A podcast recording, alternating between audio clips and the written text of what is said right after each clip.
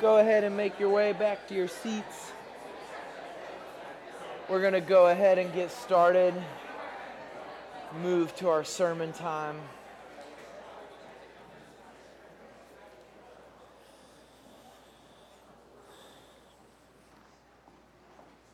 As it's been said, we're glad you guys are here with us to worship and to continue to find ourselves celebrating the Easter season uh, and, and to stay in this season of feasting and celebrating. And we'll talk more about that. Let me pray, and then we'll jump right into what we're going to do for this morning.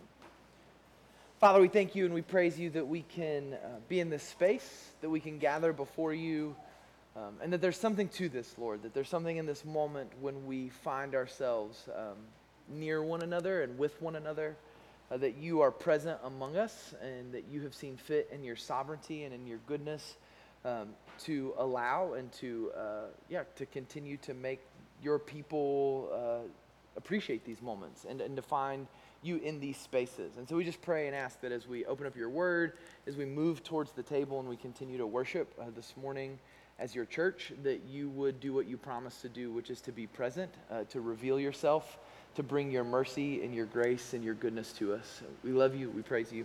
In Jesus' name, amen.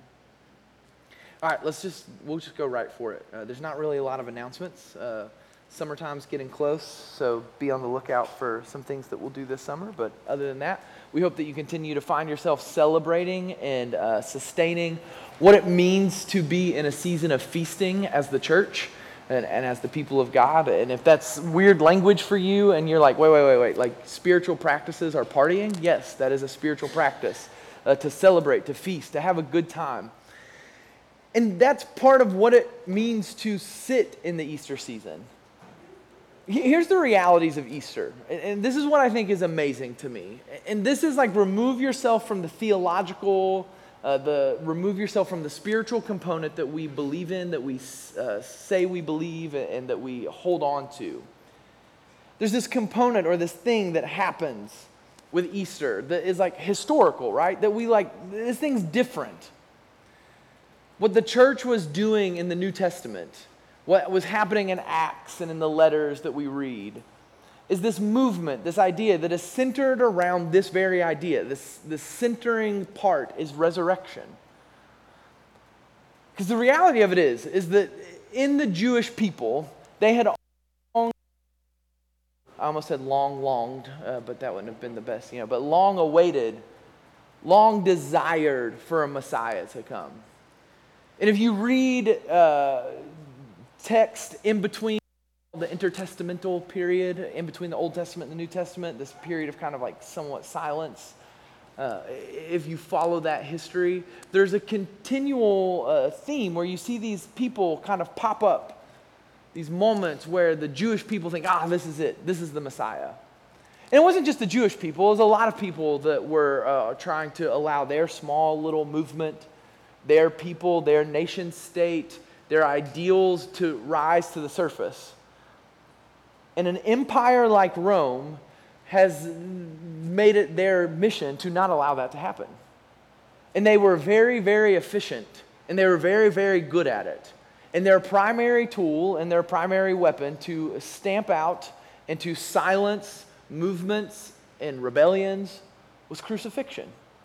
And if you study history, Roman history, non Roman history, if you go back and you look at that period of time, in that period, there were lots of resurrection, or lots of crucifixions.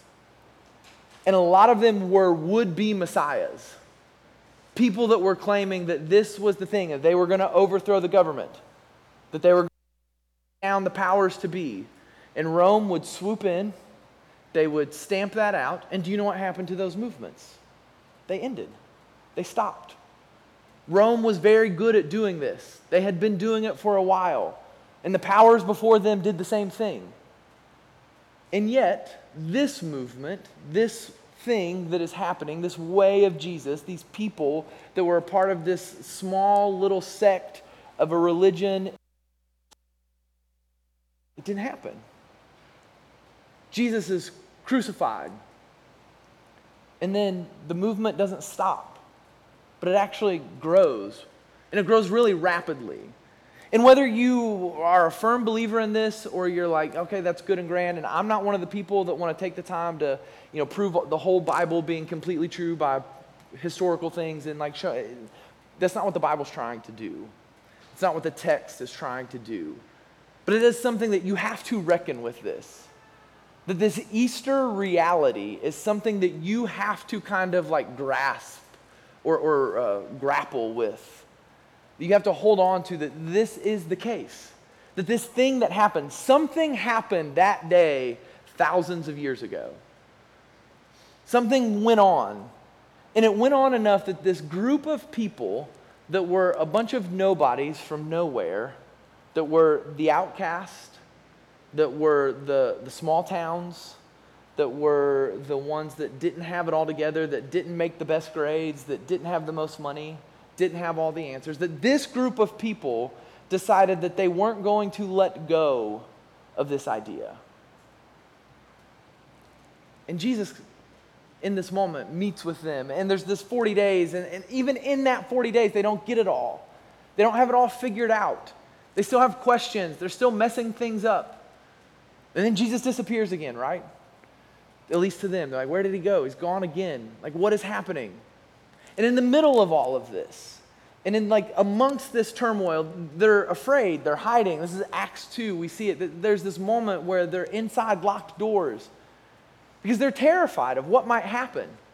They're terrified that they will be next. And for many of them, they were next. And yet, despite that, no political clout, no social power, no, you know, whatever status, in fear and in trembling, they held tight to this idea, and not just this idea, but this reality. They wouldn't let go of it, even though it didn't always make sense to them. They didn't have all the answers, they didn't have all the questions figured out. It didn't happen the way they thought it was supposed to happen, but they held on to it. And something grew. It grew quickly, it grew rapidly. But even then, when we say it grew quickly, we say it grew quickly in the grand context of like history of humanity. I mean, it still took like 400 years for this thing to become like the main way of doing religion and, and understanding God. Like, it didn't just happen overnight. What happened in the midst of this is the letters that we get, like that we're going to read today from Second Corinthians. We get this idea that these things, they kind of happen over time. And the, what's amazing is you see with the disciples and what you see in the New Testament is that everything changed instantly. It was all completely different. And yet, simultaneously, what you get is this sense that in some ways nothing changed at all. They still didn't have it all figured out. They were still the poor fishermen from nowhere.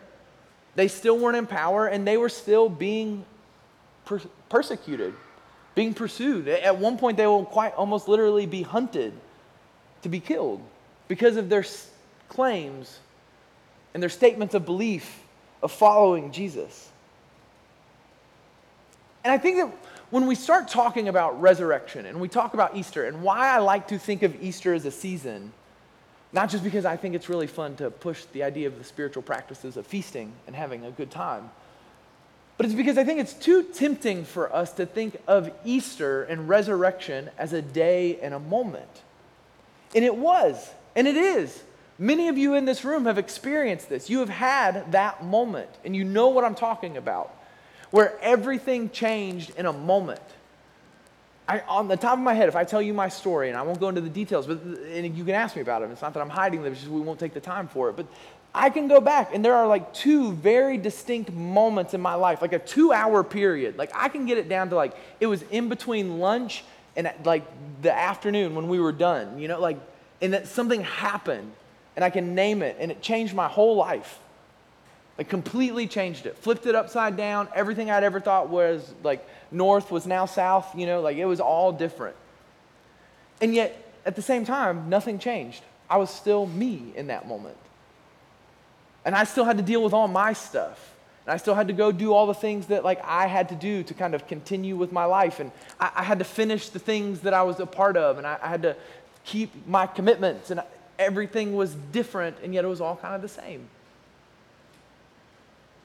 For those of you that are married in the room, I remember having that same feeling like after you get married. I don't know if that, this is true for everyone. But you, like you're finally married and you're like, this is amazing. And yet somehow it's like, it's kind of the same. And then like it's a really profound thing. Some people get angsty about it and they're like, I don't know, like I thought it would be different, but it just kind of feels normal. And I'm like, yeah, that's good. That's a good thing. Parenting can do something similar. There's a moment where you like you everything is flipped upside down and it, those first 6 weeks of bringing a newborn home, like that's not real life. It's like ask David and Mackenzie like right now, like they're in it, man. Like it, that's not the way life functions. And yet, simultaneously, if you would ask them, there would be a good chance they'd be like, yeah, life's kind of normal. Like, we're just kind of, you know, you go to bed, you wake up, the angst is still there, the pressures are still there, the joys are still there. This is the way life has a way of working out. And we're tempted, I think, in things like resurrection, in things like Easter, to assume that everything was supposed to change on a dime and that all of a sudden now everything would just be different that all of our problems would be fixed. This is really kind of where we're at societally. I'm going to guess it was probably a human problem. Uh, this is something that humanity has probably always struggled with. But I think with the advent of technology and the rapid rise and the ease of doing things, we now think that everything should be instantaneous. We think, ah, this is mine. I was just complaining about this yesterday. Like, I, I, no longer am frustrated when something is cash only. I'm frustrated when I can't just tap my phone and walk away. Like, what do you mean I have to get a card out? Like, what is this? The 20th century? Like, come on, man. I'm not a Philistine here. Like, let me use my phone. We look at things, and if it's not two day shipping, we go, I can probably find it somewhere else. we don't understand that there's a process of waiting, that there's a process of kind of expectation, and we want our lives to function the same way. You start hanging out with like children, and you realize that like it's innate within them whether they understand that it's technology or not. They want life to be easy. They want to figure it out the fastest way possible. And you can kind of make fun of them and then you realize that you just do the adult version of those things all the time in your own life. That you're frustrated that you're upset and that you sit around and hope and long and wait for everything to just be easy and to just happen like it's supposed to and that's just not the way life oftentimes works out. And we apply that, we import that idea and that thought into the resurrection too often. We assume, well, if Christ is risen, then it's supposed to just like change. My last thing I'll blame for it is uh, home makeover shows. Jeremiah's shaking his head. He's like, I know this pain.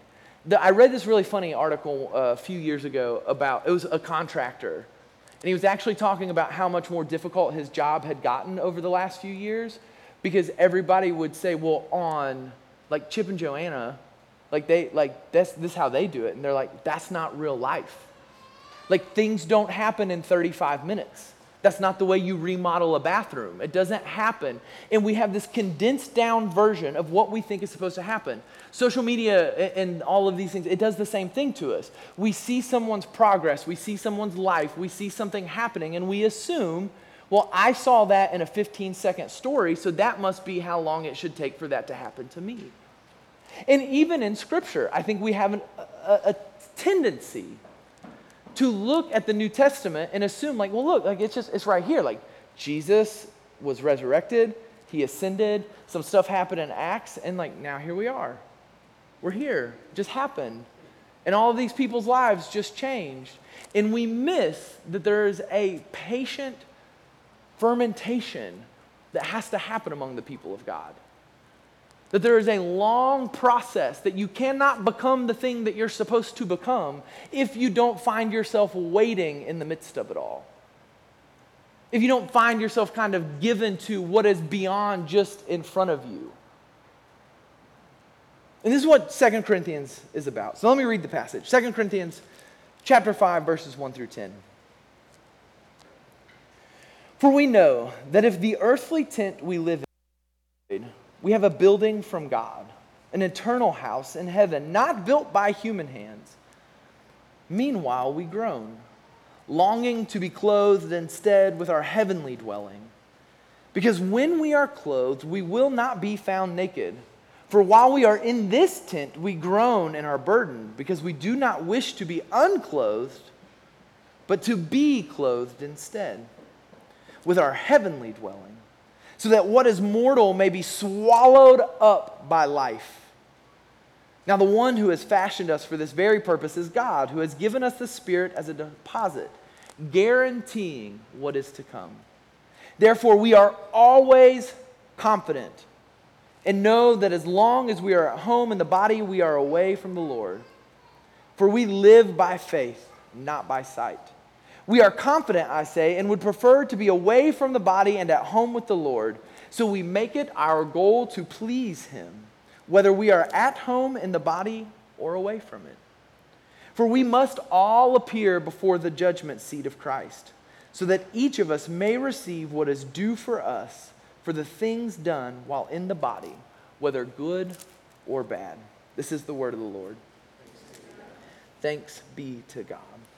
Okay, so quick background uh, here, just briefly. Second Corinthians is written a little bit later than uh, some of Paul's other writings. And I think that matters because if you've read Paul before, and this is one of the places where people that want to poke holes in the Bible, and this is where I'm saying the Bible's doing something, uh, you have to understand what the Bible's trying to do. It's doing something different a lot of times than what we are trying to in our modern 21st century kind of logic, reason, information, knowledge, what we're trying to understand it to be.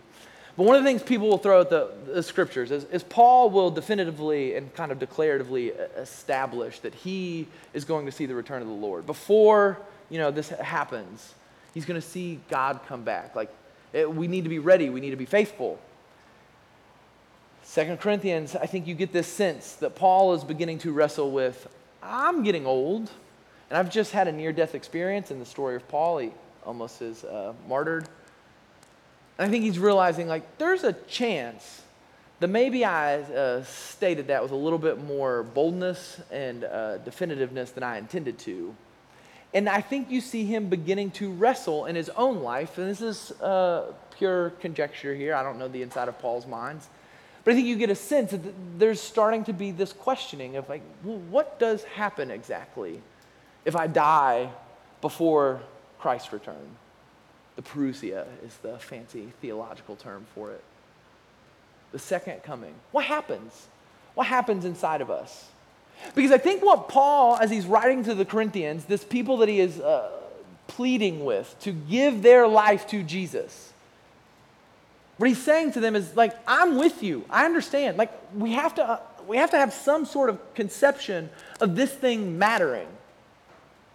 Because here's what I think is probably true for most of us in this room. Maybe not all of you, but maybe you need to learn to be more honest with yourself if, if you wouldn't say yes to this, but I don't know. That's your story, not mine.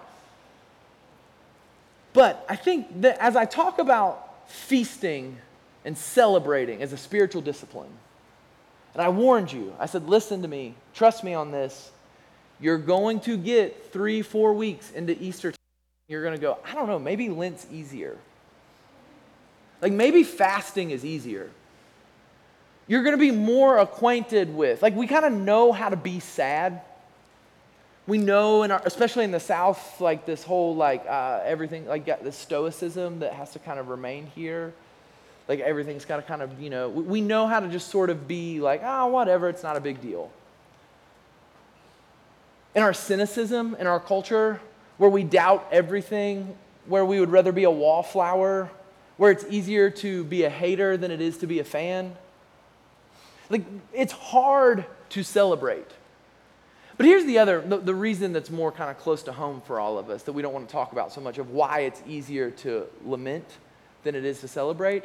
Because the reality of it is, is for all of us in this room, if it hasn't happened, it will. There's a moment where you start to ask yourself, is this really all true? And not because of some heady theological idea that we can sit around and talk about late until the night, and I love those conversations.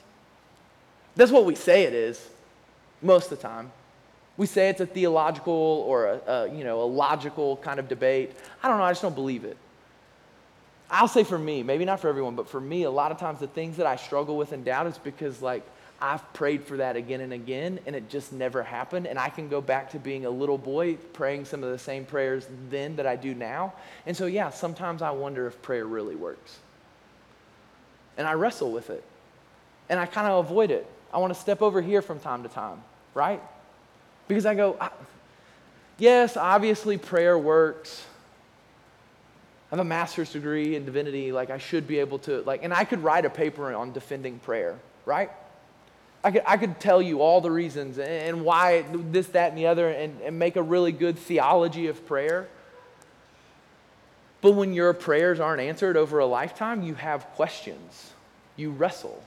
When you believe deeply in the hope and the goodness of the resurrection, and you go, yeah, but my life hasn't gotten any better, and I know it's supposed to impact my life now, but it hasn't. We're supposed to be in Eastertide, and life still sucks. We're in a celebrating feasting season, and every week feels like I'm still stuck in Lent because those are my circumstances and my moment, and I can't change that it gets exhausting to try to embrace these things. It gets exhausting to try to pursue the goodness of the Lord when you're like, I don't even know if it's real. And I think Paul gets this to the people he's writing to. He's saying, I understand that there are moments, there are places, there are times when you are going to wonder whether this is all really even worth it. Whether you should even be giving your life over to this. And what happens when we die, when we haven't seen it come to fruition?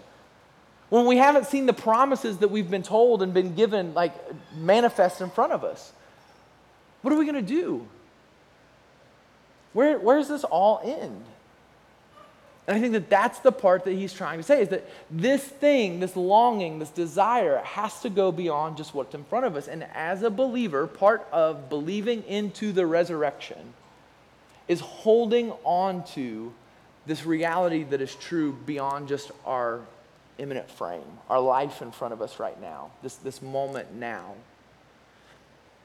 A lot of you grew up, and myself included, in church and in spaces that uh, we maybe only ever understood salvation and following Jesus as like a life insurance policy. They would give nods towards, uh, yeah, it changes your life now, but it really was only supposed to change the way you behaved now.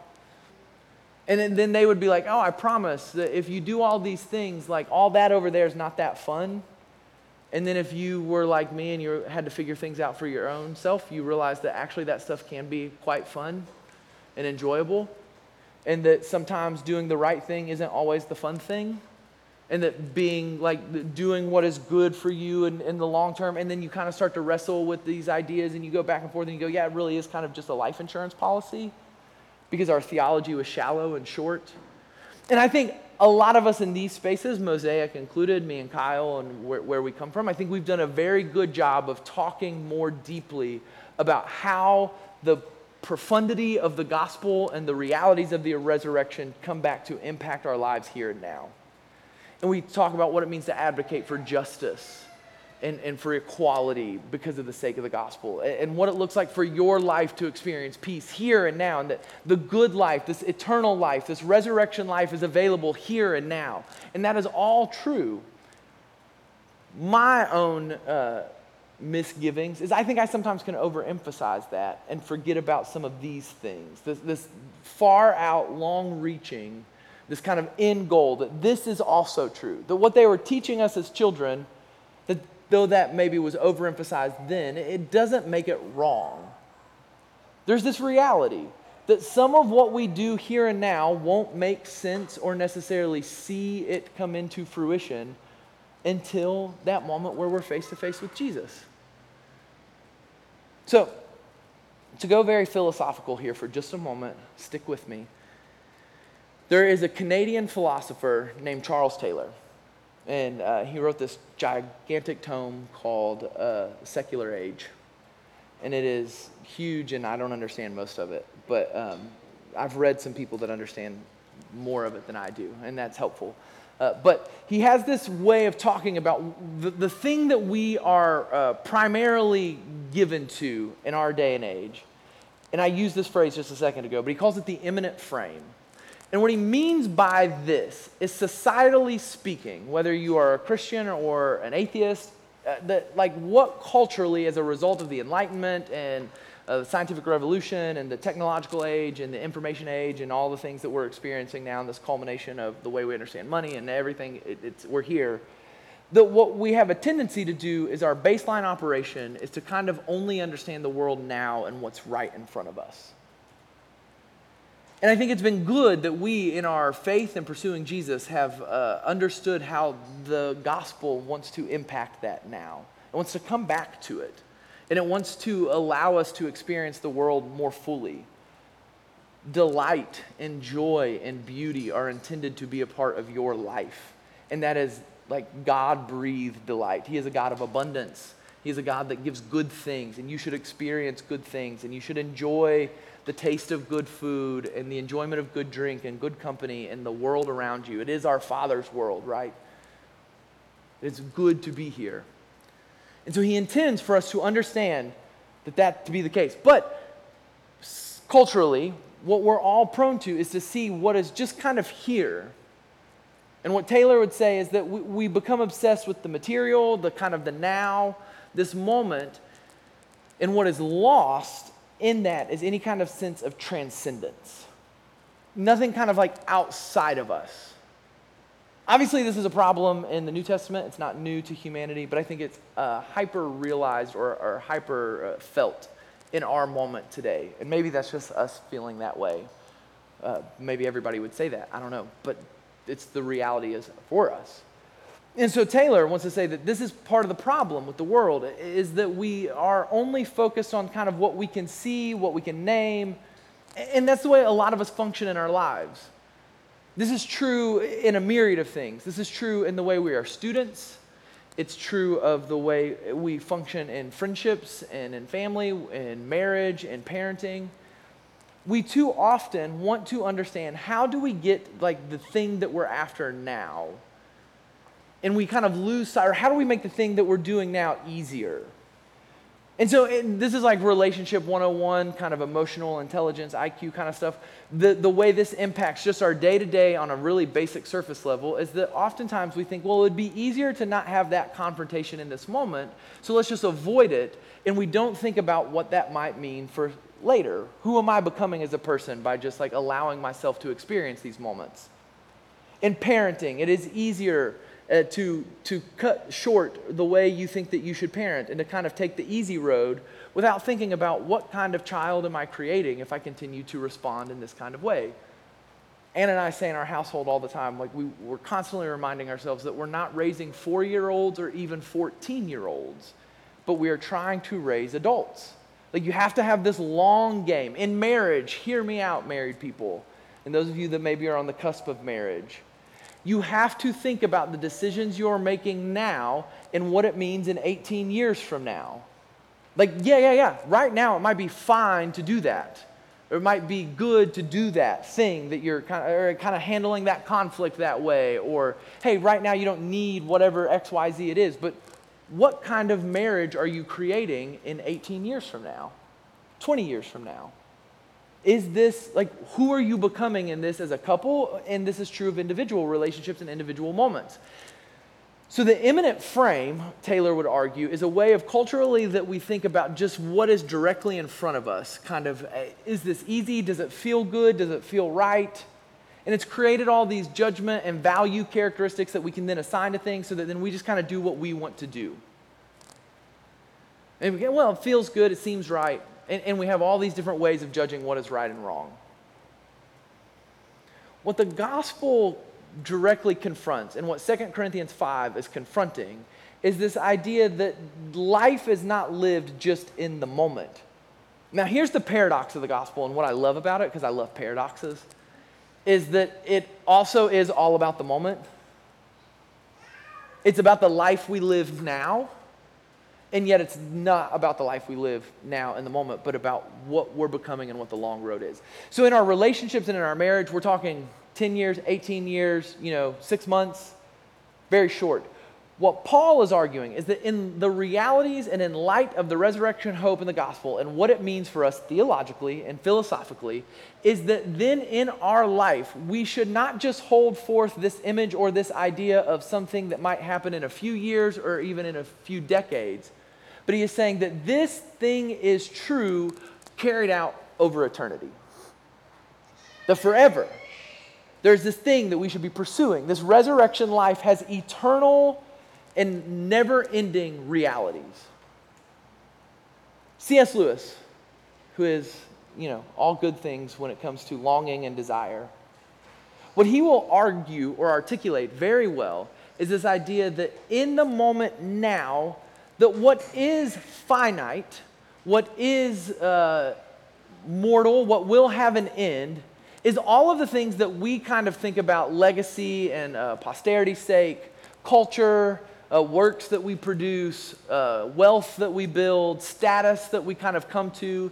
You think about, you know, the greatest basketball player of all time, whoever you want it to be. We'll just put both of them up there, Michael Jordan and LeBron James.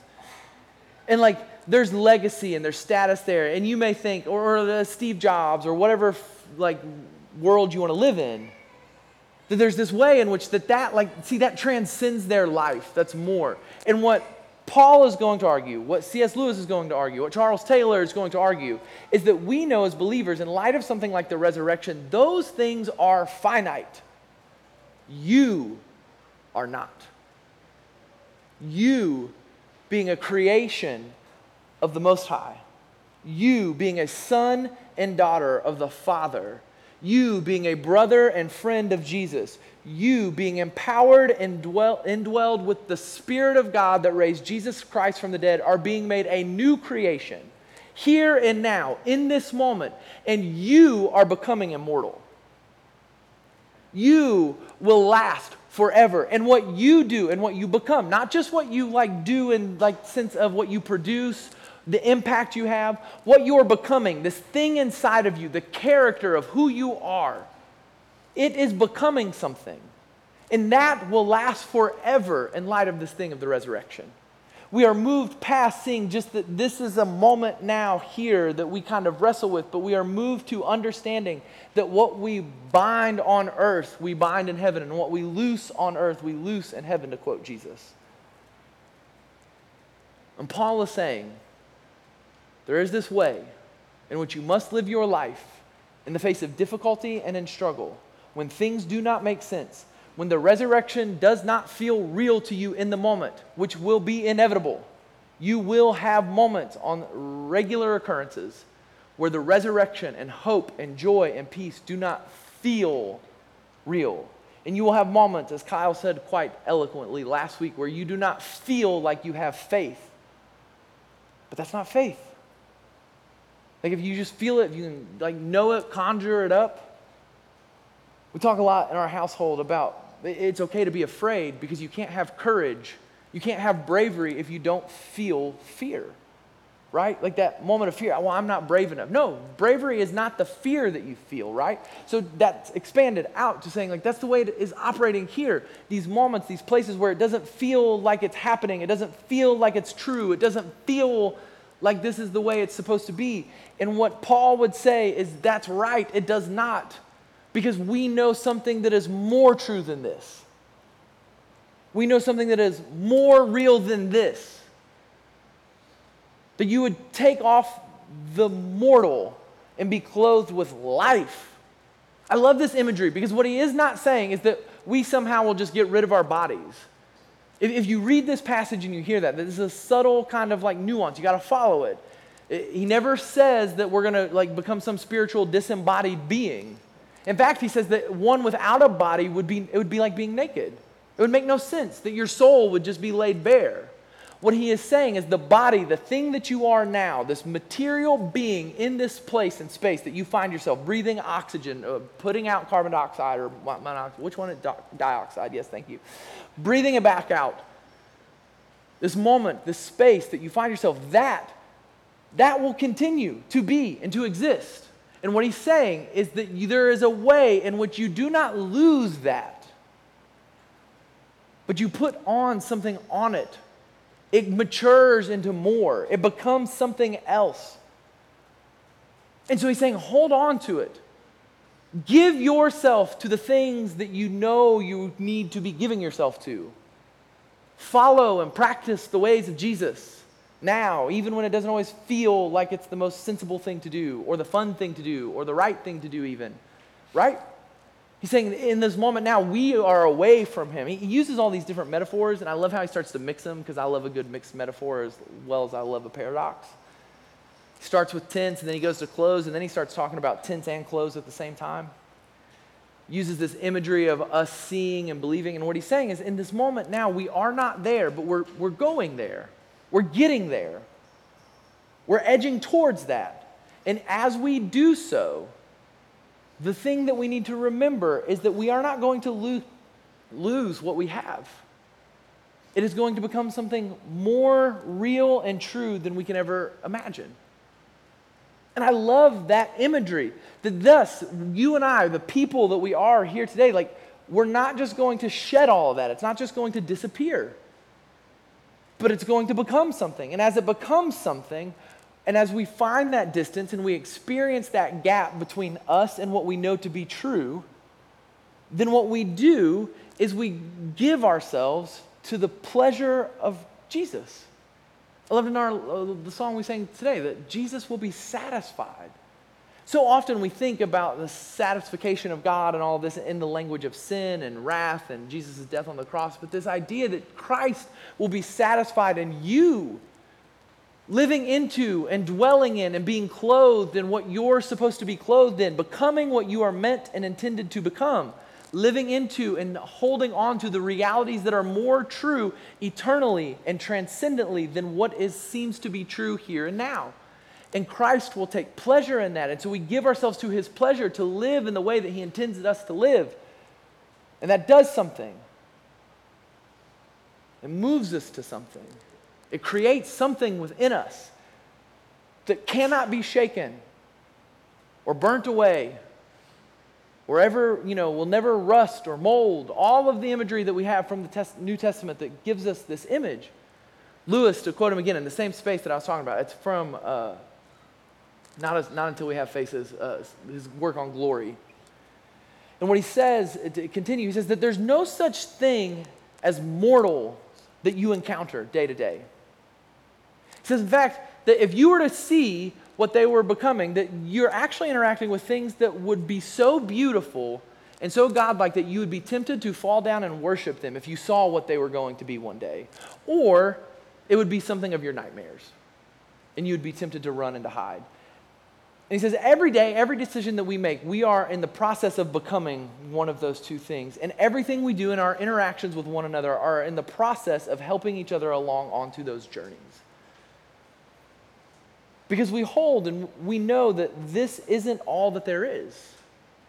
Life and its goodness and the things that are worthwhile are the things that are worth waiting on, taking time. And we have to hold this kind of uh, end, if you will. Another philosophical word is the telos or the telos, depending on how you want to pronounce your words. It doesn't matter to me. But it's this idea that there's this end, this like this thing that humanity and that people are supposed to achieve. And in our modern times, we've kind of done away with this idea that that exists for us. In Scripture, what is so profound and beautiful about the idea of the gospel and the resurrection is that Christ is both the end and the means by which we get there. Because I think the temptation is to hear a sermon like this to say, yeah, yeah, yeah, you're right. Okay, I got to do the thing. And then you walk it back, and then you kind of end up going, well, like, but the end is like my good life, right? And it's like, well, yes, but your good life in Christ, your good life in Him. He is the end. He's also the beginning, the middle, the left and the right, all around you. It is always Christ. And this is what Paul is asking us to hold on to and to believe that in the midst of our life, in the midst of our comings and our goings, when things seem up or they seem down, that there's this way in which we acknowledge and recognize that there is something that we're created for, that there's more to just this, that there is this transcendence that we have to hold on to and acknowledge, that we have to like not let go of and be reminded of. And I'll say this as the band comes back up. We'll move into our time of communion. It is easy for us, again, in these moments, to talk about how we understand this and this need for transcendence and this need and this longing when we experience all of our failures. When life has not gone the way that we think it should, we go, ah, obviously, there's more to life than this. Obviously, this isn't the way life is supposed to be. You turn on the news, God's heart weeps as there is more violence. I, I, open up my phone and I get the notification that there's another shooting, more people dead. Like, we know this cannot be the way life is supposed to exist. Like, that, like, Lord, come quickly. As you grasp hold of this reality of the resurrection and what it means, you will begin to see that it is not just in the sad moments. If you have ever felt the pang or the longing for more when things are really, really good, I think you're getting it. Like that's the Holy Spirit moving. Hear me when I say it's just not life working out the way you want it to. It's even in the most profound and beautiful moments. If you've ever sat on the precipice of something just so unfathomable and you're like, I can't believe this is happening, and there's been this part of you that goes, there's something else. And not in a like, oh, now I'm disappointed and I didn't think I would be disappointed.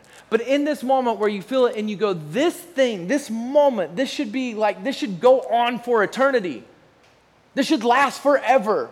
Like, this is so good that it, there's no way this should just stop. That is the gospel. That is Jesus saying, in this moment, you're right. This is the way it's meant to be.